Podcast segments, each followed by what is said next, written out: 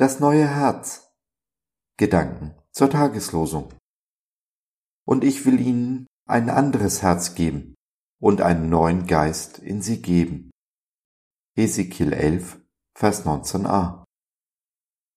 Jeder, der Christus sein Vertrauen schenkt, hat einen neuen Geist empfangen, den Heiligen Geist, der uns führt und leitet, die Kommunikation mit Gott ermöglicht und das Siegel dafür ist, dass wir das ewige Leben ererbt haben.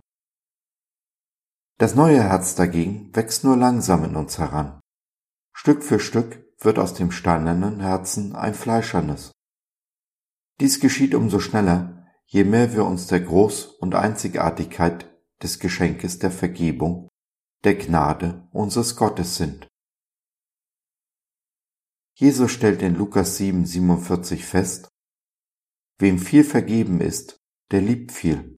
Auf der anderen Seite, wem wenig vergeben ist, der liebt wenig. Wenn du eine lieblose Person triffst, weißt du also, er hat die Vergebung noch nicht oder noch nicht vollständig angenommen. Triffst du dagegen einen Herzensmenschen, so kannst du mit einiger Gewissheit davon ausgehen, dass er aus der Vergebung lebt, mit sich und seinem Gott im Reinen ist. Die meisten von uns stehen irgendwo dazwischen. Mal sind wir lieblos, mal zeigt unser Herz ganz unerwartete Größe. Das ist auch gar kein Problem, denn, wie gesagt, der Übergang vom steinernen zum fleischernen, vom alten zum neuen Herzen ist ein Prozess, in dem wir wachsen. Ein Problem wird die Sache nur, wenn wir nicht mehr wachsen, unser Herz sich nicht mehr erneuert. Auf diesem Weg hilft uns der Heilige Geist. Er macht uns aufmerksam, sensibel. Ja, er macht uns aufmerksam, klagt uns aber nicht an. Satan ist der Ankläger, nicht Gott. Wenn wir uns durch den Heiligen Geist, durch Gott angeklagt fühlen, haben wir seine Vergebung noch nicht im vollen Umfang angenommen.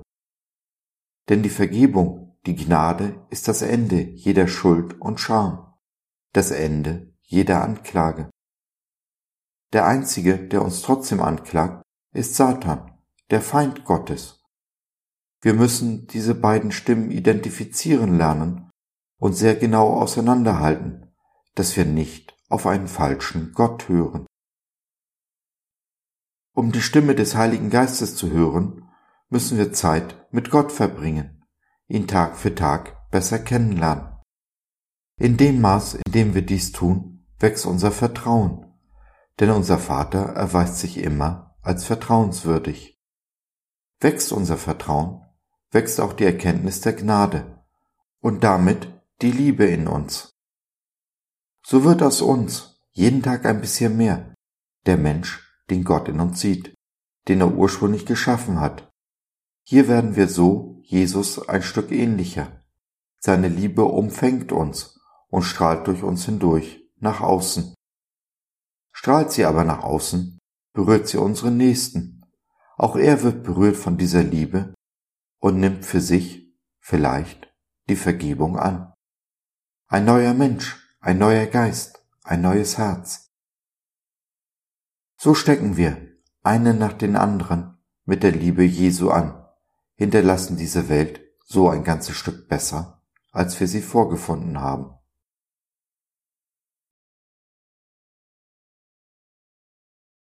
So, das war's für heute.